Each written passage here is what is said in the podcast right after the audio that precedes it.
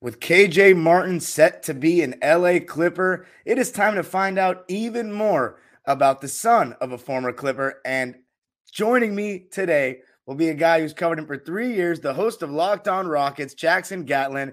Going to be getting into everything Kenyon Martin Jr. on today's Locked On Clippers. You are Locked On Clippers, your daily Los Angeles Clippers podcast, part of the Locked On Podcast Network. Your team every day.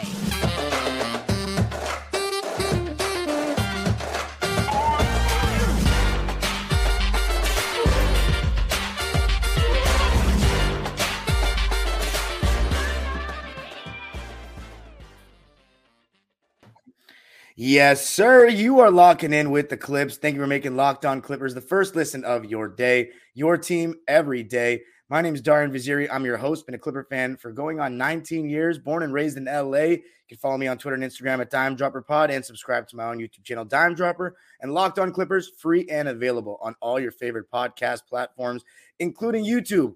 Well, I want you to tell me anything and everything that you know about Kenyon Martin Jr.'s game. And to do that in more depth, we have Jackson Gatlin, the host of Locked On Rockets, making his Locked On Clippers debut, at least with me as the host. Jackson, you usually have me on Locked On NBA, but now welcome to our turf, Locked On Clippers. I'm excited to be here, man. Excited to talk a little KJ Martin with you. Hopefully, uh, educate the audience a little bit about what type of player they are getting themselves into. Now, I will say I've been on Locked On Clippers before. We've done crossovers back in the day, um, ages ago, back when the Rockets were relevant and like crossovers mattered because it was like you know like two potential playoff teams previewing each other. That kind of that hasn't happened for a few years though with this Rockets team. Yeah, but you guys are definitely going to be more exciting next season with all the young players, the young talent and you lost a little bit of that young talent in Kenyon Martin Jr. So I first just want to hear your reaction to the news that he would no longer be a Houston Rocket. Were you disappointed? Was it not a big deal given all the other guys you have? And what kind of player are we getting and how excited, you know, should Clipper fans be for this guy? It, it was a little disappointing because of the four young players that the Rockets lost with TyTy Washington, Usman Garuba, Josh Christopher, and KJ Martin. KJ was a the oldest of that group of guys, um, the guy who would kind of showcase the most potential. I don't know if K, KJ isn't this guy who has this like you know secret like hidden star caliber potential. You're not getting some like you know diamond in the rough who's going to turn into you know an upper echelon type NBA player, but he does what he does incredibly well. And I think the best thing that KJ does is he knows his role on a basketball court. Like he knows exactly the things that he's supposed to do, where he's supposed to do them impact the game, be a good, you know, a good energy guy, whether he's in the starting lineup or coming off the bench, high rebound kind of guy can be impactful on both ends of the court in a variety of different ways and has really kind of grown his game over the last three years from where he came into the NBA as a rookie and over those first three years of his career with the Rockets. So I was a little disappointed to see him go, but you kind of saw the writing on the wall. They wanted to bring in Dillon Brooks. They have Jabari Smith Jr., they have Tari Eason, they just drafted Cam Whitmore.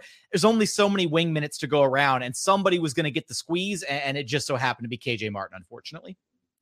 So the first question that I have laid out here in the first segment is is he a 3 or a 4? Now I know in today's NBA it's positionless basketball and you have, you know, wing, big and guard.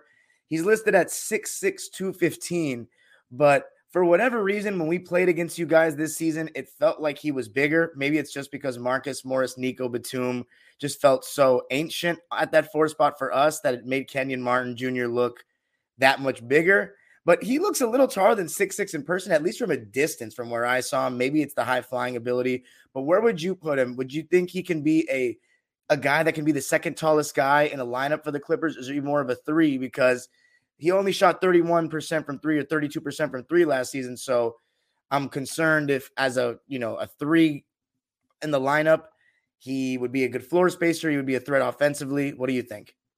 Eh, eh, he, so he's definitely he he he can play both, right? He can you can play him at the three or the four. Part of some of the, his game, he's been able to round out a little bit his ability to put the ball on the floor, be it in transition or even attacking off closeouts in the half court when the defense maybe makes the mistake of closing out on him because as you pointed out right he's not the best three point shooter. So that is kind of a tactical error if you close out hard on KJ Martin. He's the kind of guy you want to you know make take those three pointers you don't want to have him you know with a with a breakaway drive towards the rim because that's his bread and butter because you give him two steps towards the rim and he's already in the air and he's gonna he's gonna yam it or or you know he's got a really nice soft touch around the rim.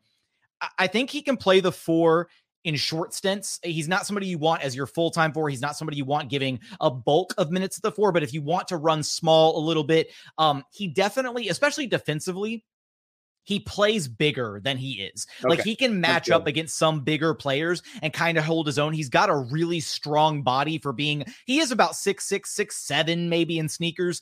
Um, so he's not, you know, massive. Um, and he's doesn't, you know, he's not this like you know, brute, but he plays bigger. His post defense is actually better than his perimeter defense. Unfortunately, that's another kind of knock on him is like there are times when he can lock in a little bit one on one defensively, but some of it, like his lateral quickness and maybe just some, sometimes I think kind of just the awareness on defense is where it kills him. Is maybe his rotations are like a half second too slow, that kind of thing. But he is a guy that you can plug in at the three or the four. Again, positionless NBA. He's basically a wing player.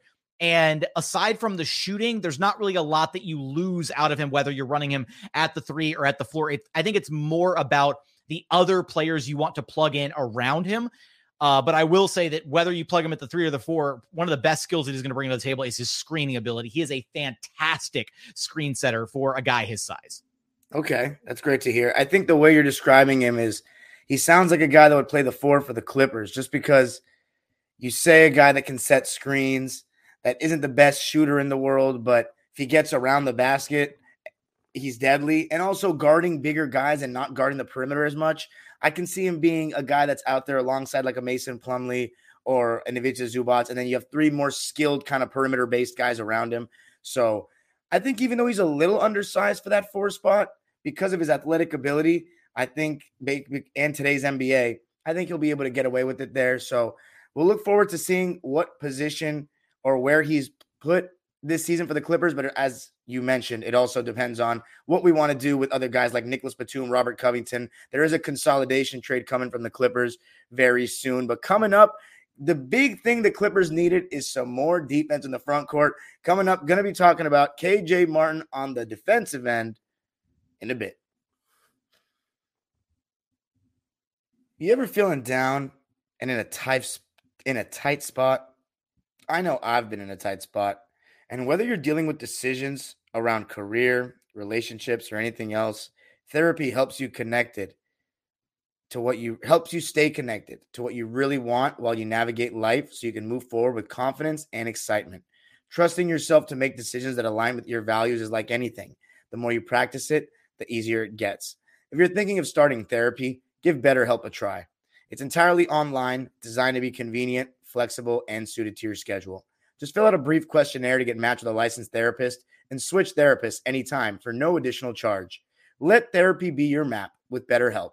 Visit betterhelp.com slash locked on NBA today to get 10% off your first month. That's betterhelp, H-E-L-P dot com slash locked on NBA.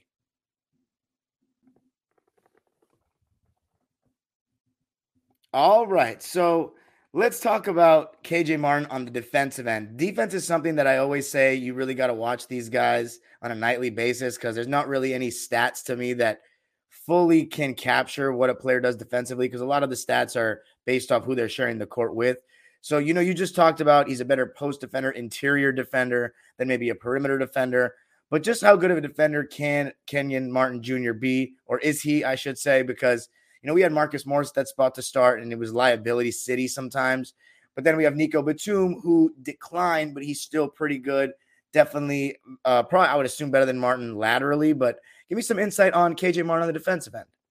So I, I think KJ is a guy who definitely suffered from just the whatever you want to call it, the rot of losing in Houston, right? The other, you know, young players around him, the lack of structure, all that. He's a guy who has all the physical tools to actually be a problem on the defensive side of the court. And you see, and you've seen flashes of it. You've seen potential from him on that side of the court. I do think his biggest weakness is at times, again, defensive awareness, especially when he's on the perimeter. Uh, I do think, especially when he's off ball, he can get caught a little bit, you know, ball watching, not paying attention, whatever. Um, he does recover really well because he's got, uh, you know, just that abundance of natural athleticism. So even if at times he'll get beat either, you know, guarding one on one on the perimeter and, and a guy beats him on a drive, gets that first step, whatever, he's a guy that can recover, get back into the play and still maybe even contest or block a shot coming from behind because he's got such insane hops, the leaping ability, all that. And that does kind of lend itself to the point that I made in segment one with him playing a little bit bigger than you would expect for a guy that size and why he can kind of play up in that four position, uh, both from a rebounding perspective and then also just from like being able to kind of I don't know if you ever want to like rely on him being your primary like rim deterrent, but if you're playing him at the four, more than likely he's going to be able to maybe get away with cheating off of his man depending on you know who he's matched up against and kind of staying a little bit closer towards the interior on the defensive side kind of being that that weak side help presence who can rotate over and maybe stop a drive or contest at the rim and that's something that he wasn't really afforded the opportunity to do a lot of this past season with the Rockets because they actually stopped playing him at the four like they did in previous years. Basically, KJ's first like two years with the Rockets, he was exclusively a four. And then he this past year, he kind of transitioned more into that three role as he got more confident and capable with his ball handling ability and put being able to put the ball in the deck both in transition and uh, in the half court. And then from the defensive side, though, that kind of took away some of what you got to see him do with those high flying, insane, like highlight reel blocks that he had. You, there, his rookie year, he had like blocks on like every seven footer in the league because he was playing so close to the interior and playing off of guys like Christian Wood and Kelly Olynyk and other guys like that, that it afforded him the opportunity to kind of cheat over and be that kind of rim deterrent. So that's something that you're getting out of him, at least defensively, if you run him at the four uh, instead of on the wing. Okay, those are some good things to hear because the one thing I'm really looking for is in a hypothetical situation where teams drag Ivica Zubac or Mason Plumlee away from the basket, needing someone that can rotate at the rim and just be a, a presence above the rim for some secondary help, kind of similarly to how Aaron Gordon does with the Denver Nuggets. It's actually a great like, comp. It's so, like KJ, I think does, and I, I sorry to cut you off, Darian. It's no, just it's good. We need more. I, I know. I, I just I love the Aaron Gordon comp. That was always the guy that I kind of envision KJ might be able to be one day, kind of that Swiss Army knife where he's never going to be your primary or secondary or even tertiary option offensively, right? But Aaron Gordon is another guy who when he finally got to the Nuggets and was able to just kind of settle into the things that he can do really, really well on the floor using his size, his athleticism, all of that kind of being that Swiss Army knife for them, whether it's, okay, you need to focus on rebounding night, or hey, you're going to check the toughest defensive assignment, or hey, we really need you to take advantage of mismatches on the other end because they're going to try to guard you with a smaller player. And so we're going to post you up, or we're going to run back screens and get you rolling hard to the rim. All those little things that you see Aaron Gordon do and, and that you saw him do on his way to a title with the Nuggets, those are things that KJ Martin is absolutely capable of. That sounds good. My last question before we move on is do you think and I don't think this is going to be the case, but the Clippers really have talked about this or I don't know about the if the Clippers have talked about it, but fans have really talked about this four spot and the weakness and the fact that we needed to get younger, more athletic. So that's clearly what the front office went for with this move. You don't expect and you should you wouldn't think that KJ Martin shouldn't be our starter, do you? That's not what we should expect. Because it seems like we've had this discussion about right with Kawhi Leonard playing the four or not. I personally think Kawhi Leonard should, Paul George at the three, and then we start Terrence Mann because Terrence Mann just seems like you talk about a guy that can do a little bit of everything. For us, that's Terrence Mann, and it's it's a huge thing in Clipperland that he doesn't get enough minutes.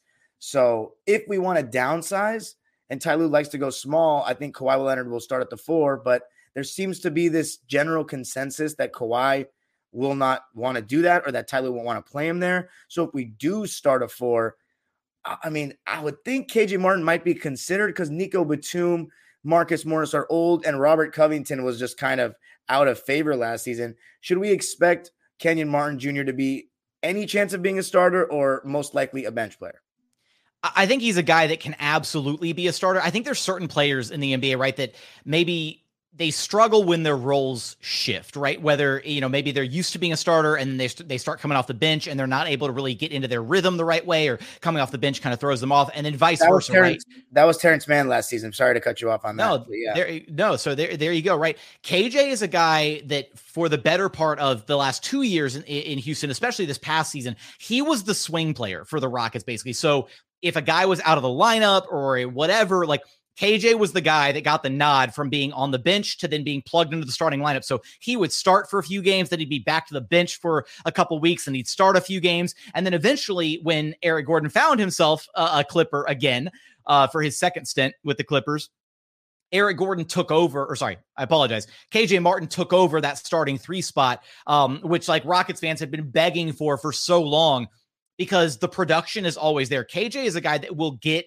insane numbers and he'll do it in like the weirdest, like most quiet way. Like he just gets his buckets off of easy like offensive putbacks or like just simple rolls to the rim where he's just left wide open um, because he's like the, the guy that you maybe lose track of offensively because you're so you know if you're so worried about shutting down Kawhi and PG and you know other offensive options, you're going to kind of lose track of KJ Martin, right? He's a guy that has that insanely quick second bounce. He'll get you some just hustle points, you know, two, three buckets a game from getting an offensive rebound and going back up with it, that kind of thing. Um, so I do think there's absolutely a world where he could be in play to be a starter. And the one thing that I would say that that kind of ben- the added benefit that that would give you is it allows you to have, I guess, four guys, one through four, right, that are all kind of switchable, interchangeable defensively, that kind of thing. Um, depending on how you want to, or depending on how Ty Lue would want to deploy deploy uh, Zubac, uh, I guess, if he wanted to maybe switch things one through four and then have Zubac out there, uh, just dropping cover, you know, whatever kind of coverages he wants to run with him. That would be the one area. Although, if I were running the show, I'd say Terrence Mann should probably take it, honestly. But see, that would mean Kawhi Leonard playing the four, and then there's resistance there potentially. See, like, and that's, but if that's a Kawhi thing, right? Like, if Kawhi doesn't want to play the four full time, then like I get it. Like, KJ is a decent option to then throw in there. Um, if Kawhi is not amenable to that idea of playing the four full time. Well, the way you're selling him right now, it sounds like exactly what we need some athleticism, somebody that can get some dirty work points, just need more spring because the Clippers are very old and last season, last couple seasons, pretty slow.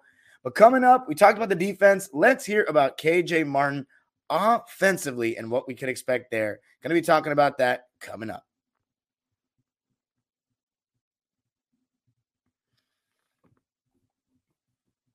All right, to close out KJ Martin, there was one game this season that I went to where he lit us up and he just happened to make every three he took.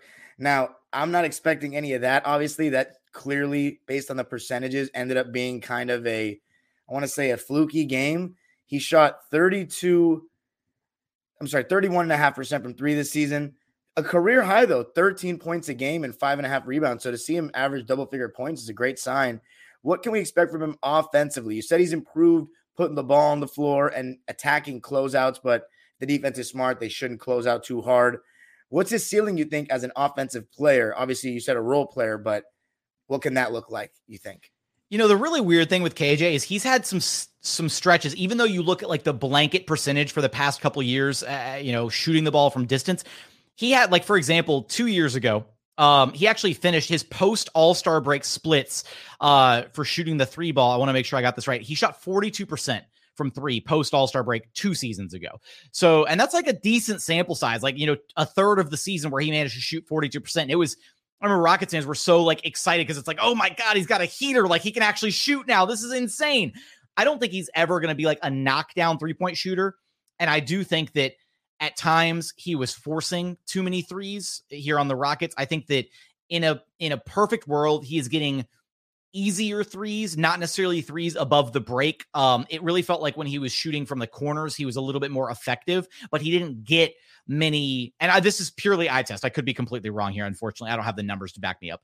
Um, it just felt like when he did get corner threes, he was a little bit more comfortable taking those. Those are, uh, you know, a shorter three shot, and those are some of where you see some like three point specialists, right? Guys who thrive on hitting those corner threes as opposed to the above the break threes or the top of the three keys or top of the three top of the key threes. Wow, it's a good thing I don't talk for a That's a tough one, man. That's a tough one. It's a tongue twister. You you know what? Locked on Clippers listeners, you guys try saying that five times fast, okay? Um, anyways, no, it's so I do think there's a world where he can be a better three point shot. I, in in my book, I always kind of chalked it up to look if KJ can get to like 34, 35% from three, that's enough to where he's respectable to where it'll still open up the rest of his game to where he then has those opportunities to get inside, to attack, to drive, to cut, um, all those little things that he can do uh, and, and, really be effective inside. And I did mention a couple different times, right? His ability to put the ball on the floor has gotten a lot better to the point where even you know, if a defender starts kind of closing on him, he's got like he's got more comfortable with his first step and he's got that insane athleticism where once he's got like his shoulders past you and is able to just kind of shield off the defender and get towards the rim, he's got this insane touch with oddly like both hands around the rim. He does this like kind of teardrop looking shot but he gets up so high in the air, Darian. It's like he's dropping the ball in the hoop. Like it's like he's playing wow. on a like it's basically like he's playing on a Nerf basket. You're making him sound like, Dr. J right now, dude. I'm like that's what I'm saying. Is like wait until you see it actually happen. It's kind of funny to watch because you're just like, dude, like it.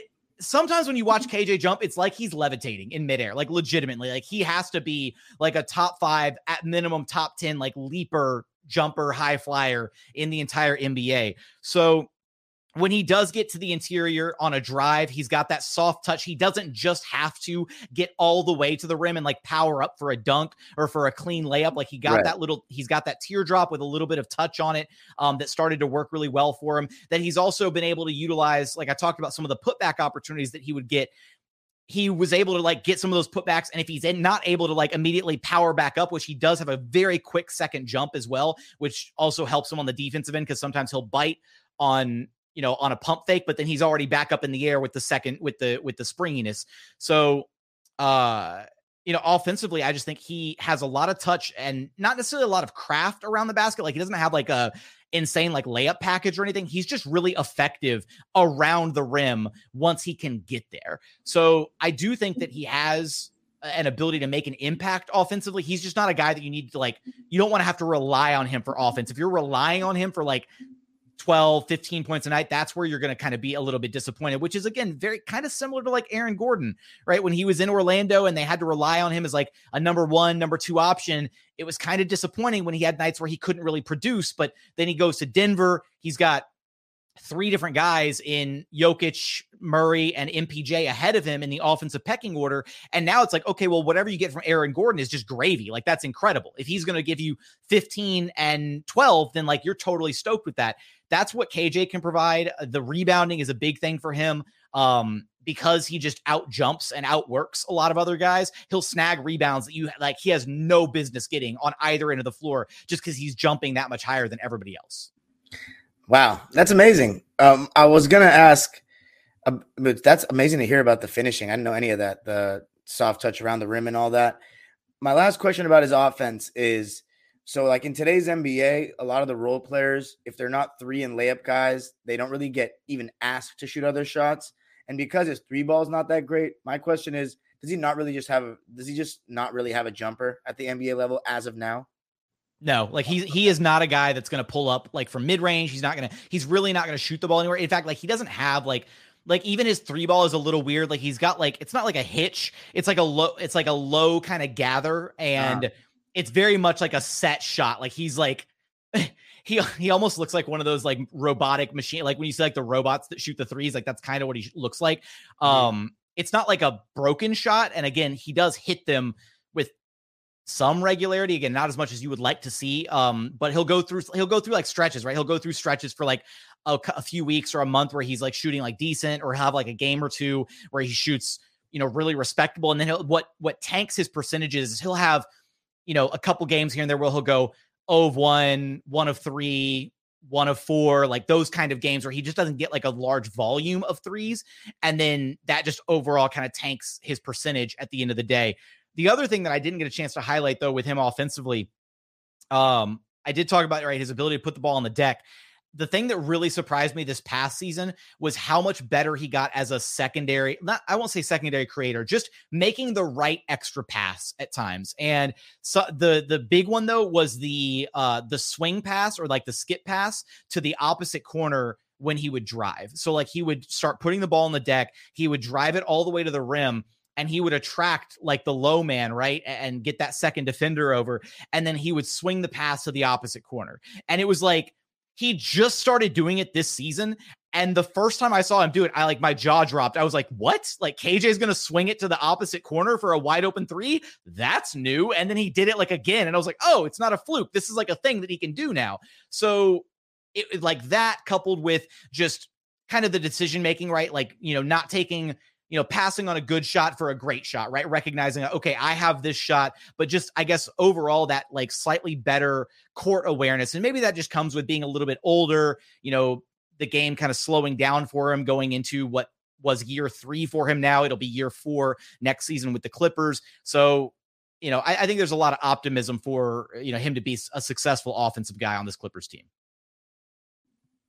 Well, that was some really great stuff. You've gotten me very excited to watch him play now, and I think you'll have a lot of Clipper fans after listening to this excited as well. He's Sounds- a fun player, man. He's a y'all. Look, I'm gonna say Clipperland is gonna enjoy him because he is a highlight reel waiting to happen every single second that he is on the court. Like you do not my my biggest thing, do not look away from the screen when KJ Martin is on the court, especially in transition, be it it transition defense or transition offense because you could get an insane like I'm talking Showtime Lakers like highlight level you know dunk package out of him offensively. Lob City Clippers, baby. Come there you go. Now. Right, Lob City. It's Lob City Clips are coming back with KJ Martin. He's going to revitalize Lob City all by himself. No, and then defensively, right? Again, you'll see some insane shot blocking from him. Some great contests at the rim.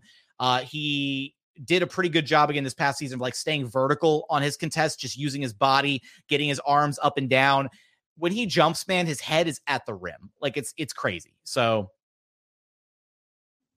oh, I'm excited. It sounds like a very different player than his father, but we'll see if he has as good of a career. And now that's going to be with the LA Clippers. Jackson, this was great. Let everybody know where they can find you because um, this was very thorough. You can clearly tell you know KJ Barn maybe as well as anybody.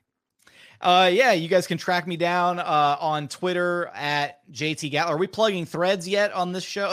you can. Um, hey, yeah. sure. You know, just no, just just track me down on Twitter at JT Gatlin. Of course, I do the Locked on Rockets pod uh, five days a week, just like Daria does Locked on Clippers. I'm also the uh, Monday Locked on NBA host with the three uh, biggest stories from around the NBA landscape to get your week started off right. So check me out wherever you listen to your podcasts. Thank you so much. Locked on Clippers listeners, you already know what to do. Hit the subscribe button at Locked on Rockets, but also Locked on Clippers. If you haven't, hit the notification bell so you know every single time we post a video. And let me know everything you know about KJ Martin. Go Clippers.